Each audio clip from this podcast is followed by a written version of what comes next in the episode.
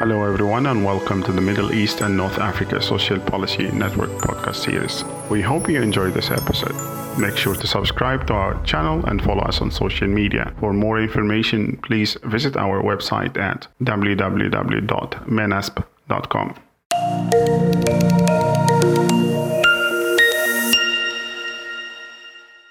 Welcome everyone to our roundtable on rethinking inequality in the MENA, which is part of the MENA Social Policy Network Early Career Researchers Initiative. For this roundtable, we will be joined by Dr. Khalid Abu Ismail, Senior Economist at UN-ESCWA and Policy Affiliate at the Economic Research Forum in Cairo. His colleague Dr. Vladimir Hlasny, he is an economist within the Poverty and Inequality Research Team at UN-ESCWA. And last but not least, I would like to introduce Nadim Houry. He is the executive director at the Arab Reform Initiative, which is a leading think tank on the Middle East and North Africa region, and currently leads a consortium on social protection in the region. Prior to giving the floor to our speakers, I would like to invite uh, Dr. Rana Jawad, founder and convener of the MENA Social Policy Network, to give a few introductory words.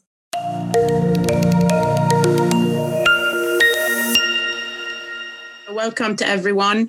Um, this event is geared towards early career researchers in principle. So, again, um, it's great that we are able to use the space um, of the network to reach out to colleagues who consider themselves as being active in some field related to social policy issues broadly defined, and that in some way um, we can support you in your aspirations or capacity building. So please do watch this space.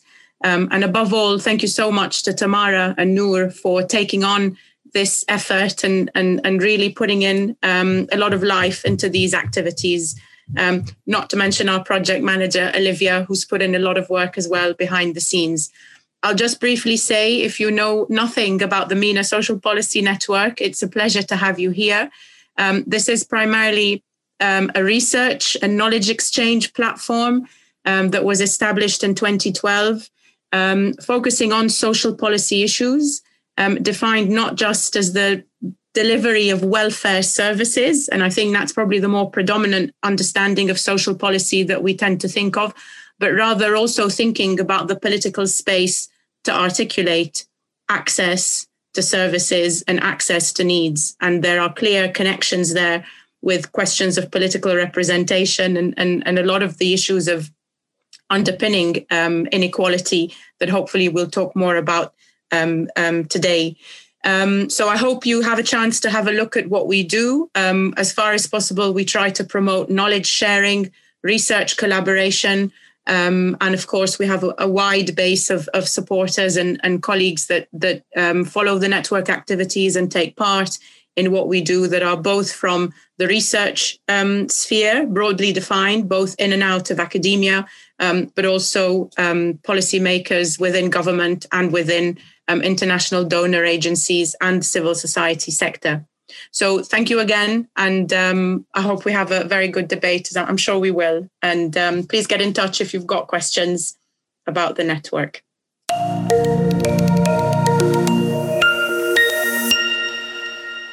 Thank you so much, Rana. So, without further ado, I would like to invite uh, Dr. Khalid Abu Ismail and Vladimir, Dr. Vladimir uh, Hlasny uh, to uh, share their points and thoughts.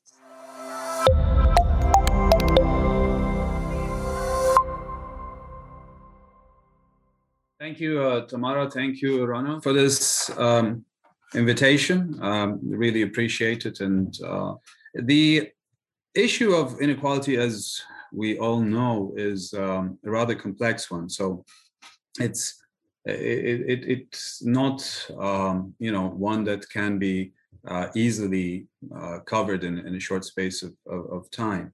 Uh, so what I'm going to be speaking on uh, with Vlad is basically essentially the result of research that we did in the uh, uh, 2019 report that ESCWA and the Economic Research, Research Forum did with the same title of Rethinking Inequality in Arab Countries.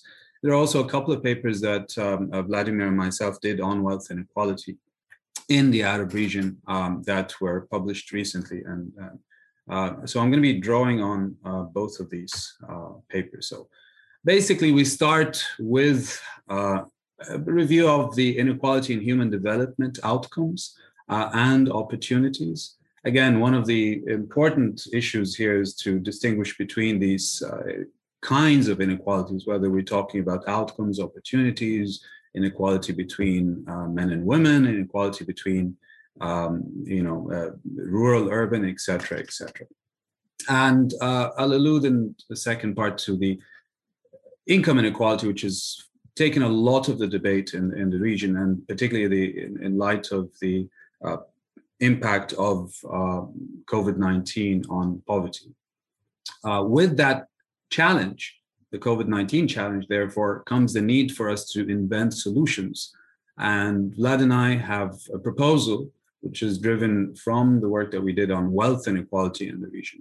Um, and we're going to conclude with uh, that uh, proposal, which is basically to create a solidarity uh, fund uh, derived mainly from uh, contributions uh, of the wealthy, wealthiest decile.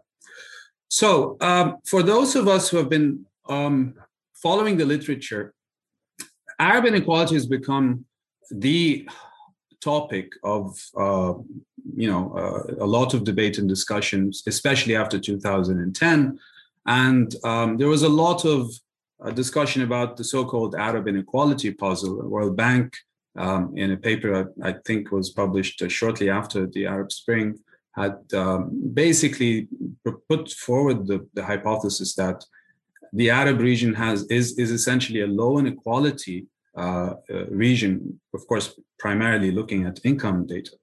Uh, but there seems to be a perception out there that uh, the inequality is uh, very large in, in, in income and non-income space. So that I think is um, an interesting proposal, which we try to examine um, in, in, in our work. And our position is that it's not that simple that the uh, you know the issue of inequality um, is, is, is is a lot more complicated uh, than to be uh, to be put in in those simplistic terms. And even in those terms, there appears to be an Arab inequality puzzle, but it's of a different nature. What do we mean by that? Well, to start off with, let's review a few stylized facts. Uh, and the first of these facts is that when we look at human development uh, progress, when we look at the progress of Arab countries in health and education over and income over the span of the last few decades, you'll see that most Arab countries have actually done quite well, and most of them belong to the medium, high, or even very high human development levels. Uh, again, not including the latest environmental uh, planetary pressure HDI, but just looking at health, education, and income. You can see that very clearly if you just look at these graphs, uh, where you can see here the mean years of schooling has almost doubled even if we take the 1990 as a starting point and not go back to 1970, we take 1970 as a starting point. Five out of the 10 best performers in terms of global human development are Arab countries, Oman being the lead, and, and, with uh, Tunisia as well. So, over the, the span of the last um, two or three decades, you can see that the average mean years of schooling has almost more than doubled from 3.2 to 6.9 years, just to give you an example. And of course, after 2010, some countries are lagging behind, especially the low human development category countries. Those include Mauritania, uh, Syria. Uh, unfortunately, Syria joined that group after 2012 uh, or so because of the conflict situation uh, and um, uh, Comoros and Djibouti. So it's it's again the we start to see inequality in human development achievements between Arab countries, especially after 2010. That's something that I would like to highlight. That the convergence that was there from the early 70s after 2010, 11 is now we're seeing a lot of divergence between countries. This looks like a complicated graph. Uh, it's not, it's actually uh, quite simple. And it summarizes a lot of the work that we have been doing. So on the, um, the vertical axis, you've got the achievement levels. Um, and, you know, the higher the achievement um, uh, you, you, have uh, going up here uh, on the uh, indicators um, going from stunting to completion rates, uh, education completion rates or skilled attendance of birth, etc., birth et cetera, et cetera. Uh, um, and on the horizontal axis, you see the progress in uh, inequality. So if you are in the upper left quadrant, you're essentially achieving average annual rates of progress on the indicators themselves. So you're, you're reducing stunting, you're increasing completion rates, you're achieving lower infant mortality, etc. And at the same time, you're reducing inequality between the rich and poor on these indicators. That's where you want to be. And most Arab countries are in that quadrant. For example, the, uh, if you look at Mauritania's uh, completion rate, you'll see that they've managed over the, the span of uh, the last two decades to reduce uh, secondary, um, uh, to increase, sorry, secondary completion rates by an average annual rate of 10% and reduce inequality between rich and poor at the same time by a similar rate. That's where you want to be. And of course, not all our Arab countries have achieved that nexus of reducing inequality and increasing achievement on all indicators. Uh, you can see Libya, for example, on stunting, it's managed to increase inequality and reduce achievement. But for the majority of indicators, for the majority of countries, it's been a rosy picture. And especially for secondary education. So if you were um, looking at secondary uh, education completion rates and looking at the gap between the rich and poor in the earliest surveys close to 2000, you're going to have six times the likelihood of um, not having sec- completed secondary education if you were coming from a poor family. That ratio has dropped down to three if you were looking at the same data sets for the Arab countries in 2018. Remarkable achievement. Uh, and you find more or less the same levels of achievements in primary completion, uh, skilled birth attendance, infant mortality, and stunting, although to a lesser extent. Also, gender gaps, they've been closing in health and education. So I don't have the time to go into these details, but that those are the main findings. However, if you still uh, are concerned about the levels of inequality between rich and poor, despite this progress, if you look at the Global Human Development Report figures, the level of inequality, and especially in education, is still very high. And we're talking about the inequality between rich and poor. Okay, so even after all of this decades long pro- progress, you still have high levels of inequality, and especially in education. And more so, if you look at the inequality in opportunities in education, in secondary completion rates, and you look at the explaining factors, you know, how much of this inequality was due to factors that lie beyond individual control, like the household uh, wealth uh, level, the completion rates of the, the family's household head education level, the gender, the location of the, the where you live, etc., etc you will find that, and that's basically what we refer to as inequality of opportunities, you'll find that this level of uh, the similarity index, which measures this inequality of opportunity, is extremely high for uh, education, secondary education. And it has actually increased. And that's what we call the Arab inequality puzzle. That's the real puzzle that you've seen these improvements in outcomes in health and in education but the opportunities, inequality of opportunities is still very high, especially on secondary education, which is your pride and joy in terms of outcome achievements.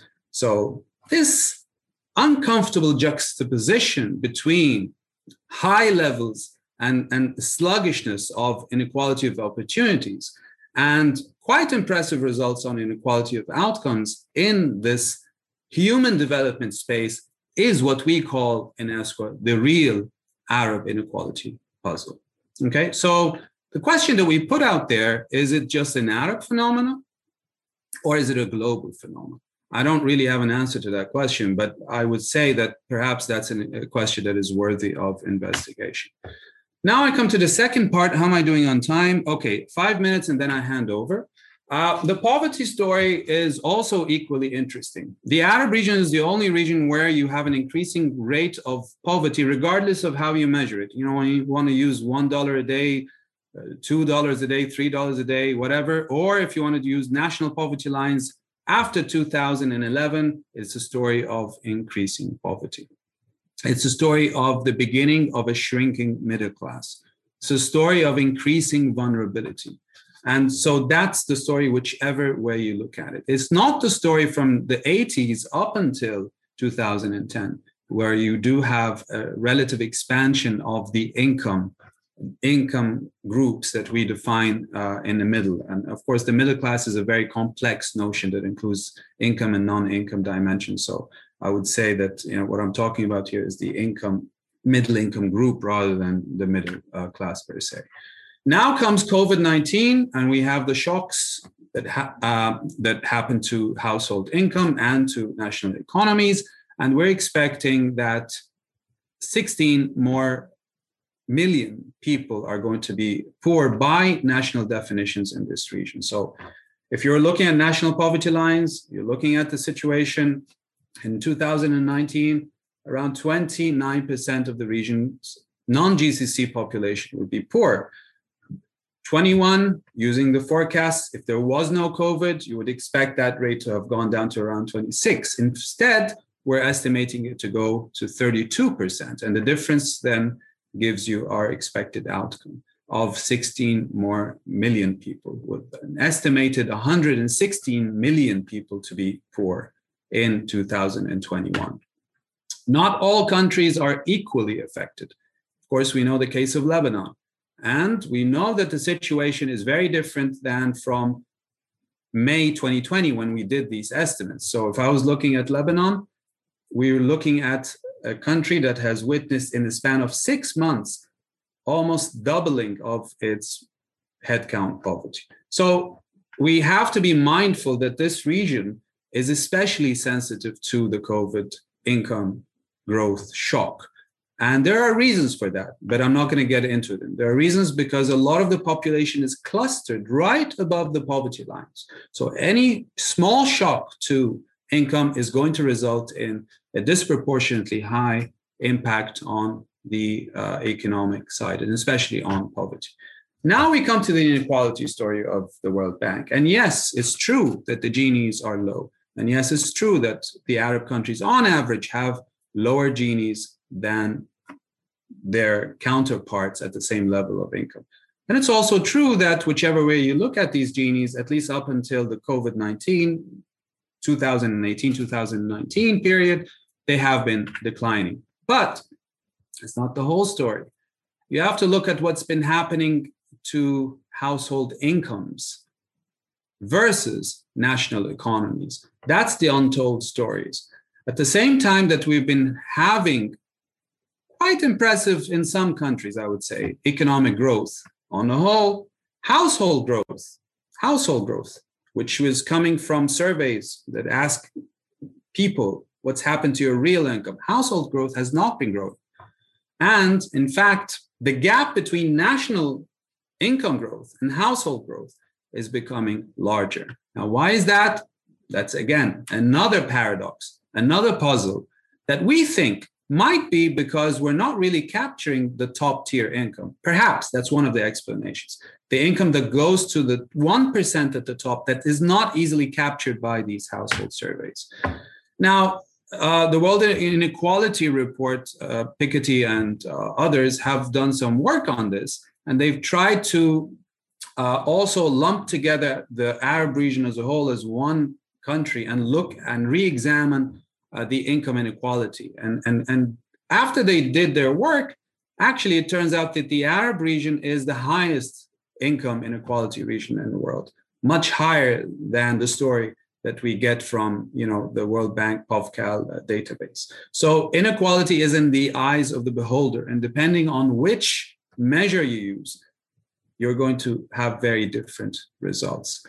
Um, now, why again are are we concerned about this it's not just because these figures are academic it's not an academic exercise there's a reason why we are concerned about these rising vulnerabilities and poverty in the region. The region has one of the highest exposures to vulnerability because of the nature of economic growth, because of the lack of structural transformation, because of the fact that a big portion of the labor force went into informal low protection jobs over the past two decades. That's been part of the Arab development, economic development model.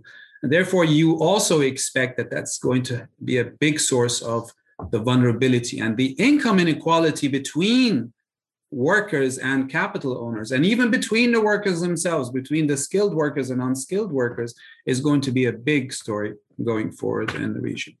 So, um, all of this then poses the question of what do we do? And in order to answer that question, Vlad and I um, started looking and digging deeper into the wealth side of the story. If it's true that we're underestimating inequality uh, of income, possibly wealth, then maybe if we look at other data sources, we can find some interesting results and draw some concrete policy suggestions from that. Vlad, over to you. And I think you have maybe five minutes, if I'm not mistaken. You have five minutes. Sounds good. So um, I will talk, I will about, talk about a very, very narrow topic. Uh, there's some echo. Maybe Khalid, if could. Uh, uh, can you see the slide now? Yeah, but I can hear echo from myself. Okay, now it's better, I think. So, uh, so uh, Khalid talked about different dimensions of poverty and inequality in the region and he talked about uh, inequality of opportunities and uh, he talked about uh, the different opportunities by uh, uh, people growing up in richest versus poorest households so uh, naturally we we decided to look into the distribution of wealth in the region and uh, uh, because that's uh, uh wealth is a, can be viewed as a, as an accumulated uh, stream of incomes. Uh, so to the extent that we measure incorrectly the the distribution of incomes, we we may hope that by looking at wealth we might capture any of the errors because they accumulate over time. Uh, also, wealth is uh, the one, uh, the number one opportunity that uh, uh, people have in their lives. Uh, the household wealth is typically included in surveys. We can measure it, and we, we see the clear link between the household assets and wealth and the the outcomes of children from those households. Okay, given this, uh, we realize uh, uh, that uh, one challenge in the region is the uh, uh, is the scarcity of data on economic outcomes, especially on on wealth. And so um, we don't have time for that discussion, but I will talk. I will show a little bit kind of what data are available and what we try to do with it. And we have to use some statistical gymnastics to uh, to with the limited data available to produce some results uh, comparable across countries over time and uh, um, uh, to make some policy recommendations uh, with that. So the the starting point was well, why don't we look at the Forbes billionaires data and see how much wealth there is, what's the concentration of wealth, and uh, uh, so the uh, uh, stylized fact that we started uh, with was that well there are something like 37 or 40 billionaires uh, depending on the year holding approximately 108 billion dollars. And um, when we compared that at, at, the regional level, when we when we compared it to the rest of uh, uh, the distribution in the population, we found that uh, the concentration of wealth is uh, quite uh, impressive. Uh, the these 37 individuals have wealth equivalent to the holdings of uh, the bottom half of uh, the population, the bottom 46%. Uh, this is also equivalent to the GDP of Morocco and or the GDP of uh, Yemen and Sudan combined. So uh, very large concentration of wealth and we started uh, formulating, you know, trying to uh, get better estimates of uh, the distribution of wealth by country and uh, formulating some policy recommendations based on that. Uh, so here, again, as I said, uh, data on economic outcomes and especially on wealth are very limited. so first we started with information from the Forbes billionaires lists. That's where we got the only the uh, that's where we realized that these data are not uh, very consistent. Um, billionaires come in, come out of the of the sample. For some countries, uh, like for uh, uh, for some of the Gulf countries, we don't have, or for Iran, we don't have data at all. Maybe for political reasons, and so we had to search for other data sources. Um, and we settled on a on a conservative but consistently collected source, uh, the uh, the wealth reports by uh, Credit Suisse, which are reported uh, for countries worldwide year after year. And uh, and even though even these data have uh, problems, we take it as the most careful, systematic source to use to look at the distribution across uh, countries. So in uh, columns three through five in this table, uh, we, we, see the example of uh, data available from these Credit Suisse reports. We have the, the real wealth per adult in each country. We have the number of adults in each country, and we have the Gini coefficient, which is the a measure of um, kind of a conservative measure of inequality of wealth in, in each country. We don't have any other uh, information. And uh, and this is where we employed some uh, some uh, uh, statistical uh, kind of gymnastics, and we relied on long uh, and worldwide literature on regularities in the distribution of uh, incomes and wealth across countries.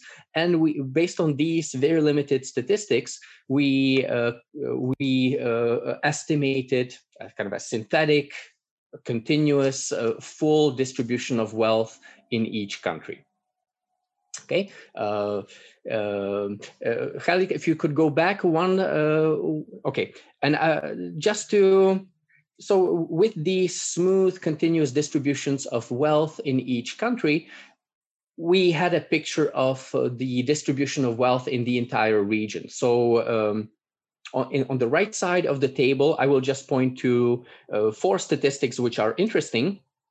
So we're looking at for example qatar and uh, sudan. We for example find that uh, uh, now now that we're uh, talking about the billionaires versus the bottom 46% uh, of uh, uh, the population by wealth, we see that in Qatar, for example, only less than 1% of individuals fall in the region's uh, bottom half of the population. While 64%, 63.9% of Qatari population are among the top 10% of region's wealth wealthy. Okay, Sudan, on the other hand, we find that 97% of Sudanese in, uh, uh, adults, or tw- uh, almost 20 million individuals, are in the bottom, in the poorest 50% of the region's population, and 0%, essentially nobody in Sudan is in the top 10% of the region's wealthy. Okay, uh, Khalid, next slide, please. Uh, so constructing a full distribution of uh, uh, wealth in the region, we find something like this. This is a Lorenz curve where we can compute the Gini coefficient. Uh, we see a distribution looking like this. Uh, the three, the color code is that uh, red dots represent the least developed countries and conflict countries. green dots dots are middle income countries, and the blue dots, if I'm correct, are the uh, Gulf Cooperation Council countries. And we find that there's very little overlap across uh, populations uh, in the three groups of countries. Among the bottom 46%, we only see individuals uh, from the least developed countries. Uh, among the top 10% of uh, in the whole region, we only see blue dots, meaning those are the individuals from GCC countries. And in the middle, we have uh, uh, the thank you, Tamara. We have uh, generally the uh, the population of middle income countries. Kelly, next slide, please. So the, the basic message was that uh, there is not not that much overlap in the wealth of uh, of population in different countries, which is uh, the the message that uh, uh, uh, Khalid referred to earlier, referring to um, Piketty's research. that viewing the region as one country we see these uh, huge differences between, let's say, the Gulf, the middle income, and the least developed countries. Now, uh, given this, we realize that uh, uh, we would have to really talk about transfers of funds across countries, uh, huge transfers of, uh, of, of, funds between the Gulf, middle income, and least developed countries, which politically uh, are not viable uh, uh, today. And so instead of looking at the regional level, we really need to look at the national level. How in each country, how does the concentration of wealth compare to the poverty in that particular country? So on this table, we show the, the national statistics. So uh, at the top, we have middle income countries, Algeria through Tunisia, uh, mix of the middle income countries. And then at the bottom, we have uh, least developed countries, from Comoros to Yemen. And for each country, uh, this table shows some summary statistics. Most importantly, it, given these estimates that we've we've done, uh, uh we find that in the middle income countries, the top 10% of individuals by wealth held 1.4 trillion, so uh, 1.44 uh, trillion dollars. And that compares to, on the other hand, uh, uh, focusing on the poor population, and namely uh, at the at the uh, at the funds that it would take to lift the poor above the poverty threshold. That's the cost of poverty gap in uh, 2019. We we found that it was only 12.95 billion dollars. So we have uh, a large mass of wealth held by the top 10%. And, uh, and the, the cost of actually lifting the poor out of poverty is not that high. And uh, so one uh, kind of counterfactual scenario that we, uh, we proposed, why don't we impose uh, a tax on the top 10% to uh, to uh, help uh, the poor. How large would this tax have to be? Well, in 2019, we found that in the middle income countries, the required tax would be only 0.9, less than 1% of the wealth owned by the uh, richest 10%. In 2020, because of COVID, the numbers are a little bit different. So the, uh, the top decile wealth is approximately estimated at a 1.3 trillion. The cost of poverty gap in 2020 is 15.6 billion. And so we would need a tax of something like, or transfer of something like 1.2% of the wealth of uh, uh, the richest 10% to finance the uh, poverty eradication by year. In the least developed countries, so the last minute from me uh, uh, will be that, well, the numbers are uh, completely different in the least developed countries. The uh, the top of the wealth distribution is much uh, much um, lighter. Uh, we estimate that there is only 72.6 billion dollars held by the top 10% in uh, uh, in LDCs, um, compared to the cost of poverty gap in 2019 of uh, 25.7 billion. So that means that annually if we wanted to fund poverty eradication uh, by uh, uh, voluntary transfers or tax uh, on uh, the top wealth, we would require a tax of 35%. Uh, so, and that's that level is unsustainable. And we find that this policy proposal w- would not hold in the least developed countries.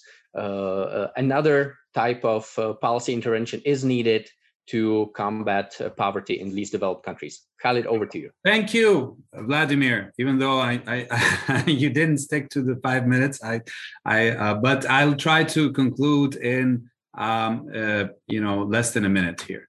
So the all of this is basically leading us to one very big question, um, which is why isn't my slide working? Okay, for some reason it's not. Oh, there is. Okay, which is the following: Can you continue on with the same model, the same economic development model? Can you, as Arab region, continue on with this rentier, uh, fast growth-oriented, um, heavily neoliberal oriented in some countries economic development model? And the answer is well, you can't for very obvious and even non ideological or uh, you know um, fiscal orientation related reasons. Your debts, your fiscal space is not going to allow you. So if you look at the sheer level of debt, the way it's been growing, uh, and the pace at which it's been growing, you can't continue on like that. Something has to give, something else has to give. Okay. So this is the last slide. We can do something about it. Our wealth proposal is just one minuscule, one tiny policy intervention that we think is doable. Now, can you do this at the national level? Do you need regional level support? Even take this at the global? That's another question. But uh, as we said, this is just an example, a small example of something that, if there is political will, there are enough resources out there that can come together in a concerted effort to combat this rising inequality and poverty that we've been seeing, especially after 2019. Sorry for taking too long, and over to you. Thank you so much uh, for your talk and for giving us a lot of food for thought. Uh, but before we open the floor, I would like to ask uh, Nadim uh, from the Arab Reform Initiative to share his perspective. Thank you very much, Tamara, and thank you, Khalid and Vladimir, for a uh, fascinating uh, presentation. I want to, um, I should start with, with one caveat. I'm not an economist. Um, so my, my remarks are not going to be about, about the numbers or the underlying economics, but I want to pick up where actually uh, one of Khalid's last questions, which is if there is the political will. Um, and this is the question that uh, interests me the most, uh, which is what would it take politically to do this uh, reform, and particularly um, the wealth tax, which I uh, fully agree with. And in a way, when you look at the numbers, particularly for the middle income countries, you know, 1.2%, let's say it increased even a bit more, it's really nothing, right? So why why aren't we jumping on this recommendation and implementing it? Um, and I think it's because the politics right now in the region are not adding up. And if we want to tackle inequality, um, we're actually going to have to politicize it. Uh, and I'll get to by what I mean uh, in a second. I think it, we can, you know, I think we're living in an inherently political moment, frankly, in the region, but also globally. I think in the region, it started about 10 years ago. Globally, COVID 19 has, uh, in a way, politicized um, the question of inequality. Uh, and by that, I mean pre-COVID, uh, most people that were interested in issues of taxation and inequality, if we were attending a seminar like this, uh, it would actually be highly technical um, and would barely elicit outside interest. Um, at the Arab Reform Initiative, the center I run, we had a webinar on taxation in Lebanon a few months ago. It was a full house. Frankly, I was shocked. It was probably one of our most successful webinars uh, attended by journalists, activists, and my mother, who doesn't usually care about taxation. Um, by that, I mean um, inequality now, um, and I think in the region, because of the uh, crisis, but increasing with COVID 19, is finally being seen as to what it is. It's a political decision as to who, who is going to contribute to the collective um, uh, good. Now, uh, and I just just keep that thought in mind for for uh, a second.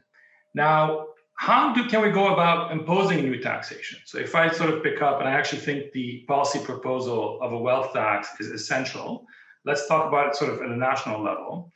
Uh, how would you go about uh, doing it? Now, you could say, look, Nadim, I mean, tax and politics have always been interlinked, right? The no taxation without representation argument that that sort of has always been around. Um, and usually, the way uh, I think there are sort of two levels of thinking of the politicization of these uh, of inequality and of the taxation question. Um, historically, you know, uh, historically, and maybe more like, you know, two years ago, because this is how uh, you know the last year feels like it's been going on forever. But uh, I think historically it would have been well, look, if you're going to impose new taxation, you need to have some political reforms on the margin to kind of create a bit more transparency, so there's a bit more trust, so people are willing to chip uh, a bit more, right? If you're going to tax a bit more, give a bit more transparency. And I think that that would have been true. Uh, um, but I think clearly uh, insufficient today. That level of analysis and that level of political reform that is necessary, uh, I think, particularly for the Arab region, uh, for most countries in the Arab region, um, is is you know still essential but no longer sufficient. Because the second layer of analysis, I think today is we're tackling broader legitimacy questions about taxation today. Uh, we're living in a region where the social contract in a number of countries is completely collapsing. And um, also where the wealth concentration uh, is linked to the political economy. I think uh, Khalid, I don't know if it was Khalid or Vladimir talked about sort of the uh, rentier sort of um, economy, extractive, you know, sort of the wealthy, you know, the billionaires in the Arab world are not like the billionaires of the west coast of the US, right? Lebanon has seven billionaires. You know, almost all of them have been prime ministers, right? They haven't invented Amazon, they haven't invented Google. Uh, it's inherently sort of capital and politics are very interlinked. But so what I'm saying is the second level of analysis of the politics of taxation is it's no longer enough to talk about you know incremental political reforms or a bit more transparency. The sort of discussion that is needed today is what is the vision for a country? Um, what is the uh, legitimacy that ties these people together so um, that some people would accept to pay more taxes and others others would feel you know inequality is a bit more uh, uh, sustainable and i don't have an answer to that other than to say the situation is quite bleak on that level um, and again i'm going to use the example of lebanon to show how uh, difficult it is to get even consensus on small measures. So, I mean, Khalid and Vladimir would know the numbers better than me. So I'm Charlie, you know, I'm a bit in, in dangerous territory here. But by most economic estimates, if the uh, political and economic elite of Lebanon had agreed to some, um, you know, form of uh, haircut on their deposit in the system, sort of accepted as their sort of you know form of paying taxes. It's another way of thinking of sort of wealth tax into kind of the greater collectivity. We could have saved, I think, by some estimates, 90% of banking accounts in Lebanon. 90% of the population that had sort of dollar deposit would have been made whole um, the numbers were really not that uh, scary, and it would have probably required an effort by what, 100, 200 key people in the country. And despite all of this, they refused. And they blocked any reforms and actually ended up in a, you know, we're in this sort of irrational situation where everyone is going to be made to, to lose a bit more, with the exception of a few bank shareholders. And, and no one could impose that change so this is for me an example of how the, the politics today of inequality are so um, important and why it's going to be such a challenge to push for wealth taxes, even if it's a wealth tax of 1.2%, which really should, you know, given how, how much we could achieve with it in middle income countries, should be a no brainer. And yet it is, it is, it seems so hard these days to get that political uh, momentum. So now, um, you know, why is that? So why has it become so hard? Of course, I think we can talk about the neoliberal economic regime. Um, I mean, that's a global problem with its sort of um, you can add sort of a layer of analysis looking at how the uh, economies in the Arab world have become increasingly dominated by sort of rent seeking behavior at all levels amongst the economic and political elites. Um, And uh, sort of the third factor, which I just gave you an example of, is how that any attempt to kind of even reform the system, modernize it, improve collection of taxation, or you know try to tackle inequality is often systematically blocked by politicians uh, who are close to this uh, economic elite and sometimes are the same characters, uh, even if it just hurts their short-term interests. Even if you manage to convince them that actually in the medium to long term, it would be in their own self-interest to pay more into the uh, you know collective pot. And I, I, think for me, this is one of the mysteries. They're still refusing to do so. Um, you know, and that can again, is this about political trust? Is this about just the maybe the sort of economic elite um, that have developed in the region over the last 20 years, which tends to be an elite that that is uh, able to um, you know they're no longer really industrialists, right? I mean, it's very easy for them to, to put their money in Switzerland or uh, or uh, elsewhere. Um, so I want I, am conscious of time and I want us to have time uh, for discussion, but I want to. So how do we address these challenges? I mean, if if you agree that the uh, the diagnosis that Khalid and Vladimir made today is absolutely correct economically, that there are actually policy prescriptions that can help tackle the problem, um, then why, you know, what would it take to generate this political will?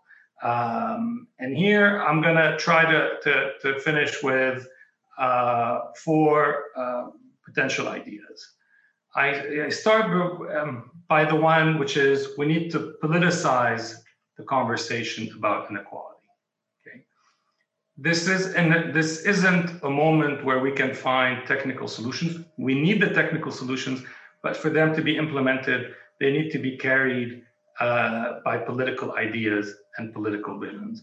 I know this might be a bit controversial but it's clear at this point that left on their own you know um, even the best crafted arguments will not convince the politi- political and economic elites of doing what's right I gave you the example of Lebanon. I could have given you the examples of Tunisia. I could give you some examples of uh, many other countries where one is baffled by the inability to uh, to do the right thing. Um, so I think um, uh, that's one.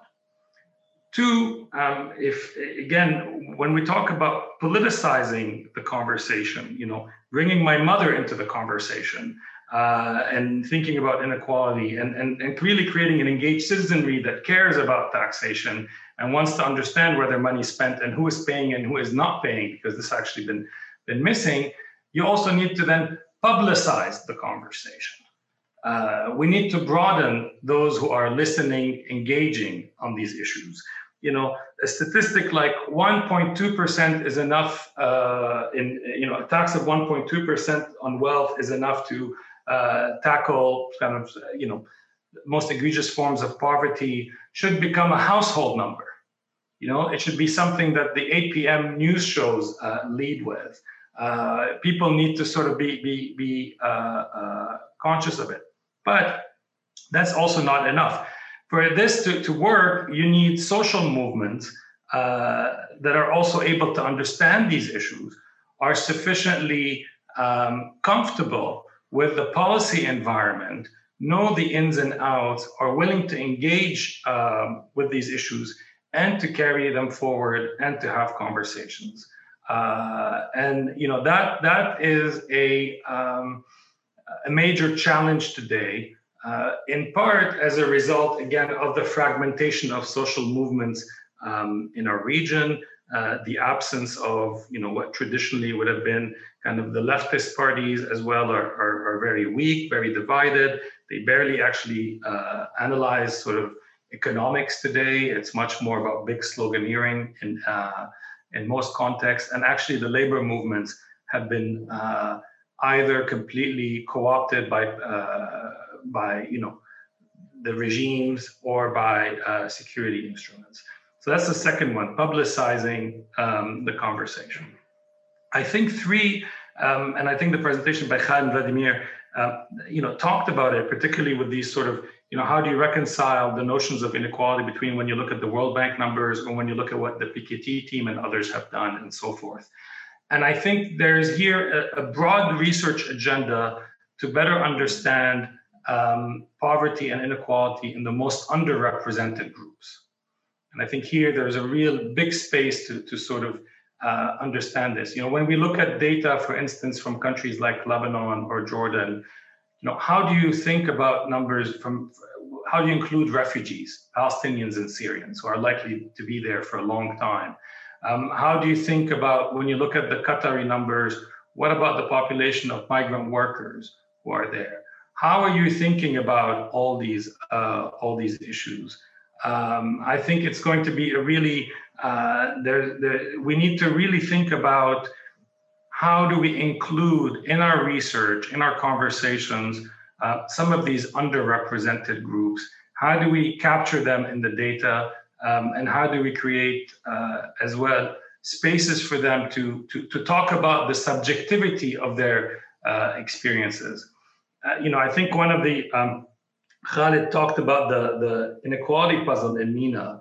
Um, you know, I think one of the puzzles as well is when the Arab uprisings began, um, you know, Tunisia was supposed to be a success story, right? I mean, it was a, it was a textbook, relatively success story, right? Not doing super super great, but had you know around three percent growth, I think, um, doing much better. All the metrics were look on the up and up, and uh, sort of suddenly people discovered that there was, you know, I don't being a bit provocative, it's not that people discover, but that the inequality in the interior um, that people expected, but that it would find such an echo as well in the so-called well-off areas of the coast that really joined the protest movement should make us pause and think about what are we missing in our research tools to understand this underrepresentation.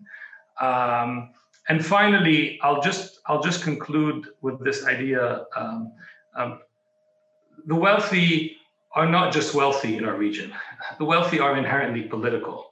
Uh, and if you, you know, I gave the example of Lebanon. I could have given the example of, of, of Syria, you know, the saga with Rami Makhlouf or not. Maybe if you go to the Gulf states, uh, when, you know, the shakedown that Mohammed bin Salman did on members of his family and so forth. Uh, the, the, the, the wealthy are, yes, they're economic entities, but they're inherently tied to the political and security structures of the country. And I'll leave you with that thought. And herein, here, here lies the challenge of inequality in the region. That to tax those super wealthy, even if it is in such a reasonable and well thought proposal of 1.2% for middle income countries, you are going to be taxing the cousin, the nephew, the central bank governor, the head of the army. And suddenly that conversation becomes a lot more complicated. And we need to be thinking about what constellation of political forces, inside and outside, would it take to convince them to pay voluntarily that 1.2% increased taxation. Thank you, and I'll stop right there. Thank you so much, Nadim. Uh, so yeah, we find that it is possible to close the poverty gap, but we need to think critically about the political element uh, that is underlying it. How can you come to a solution?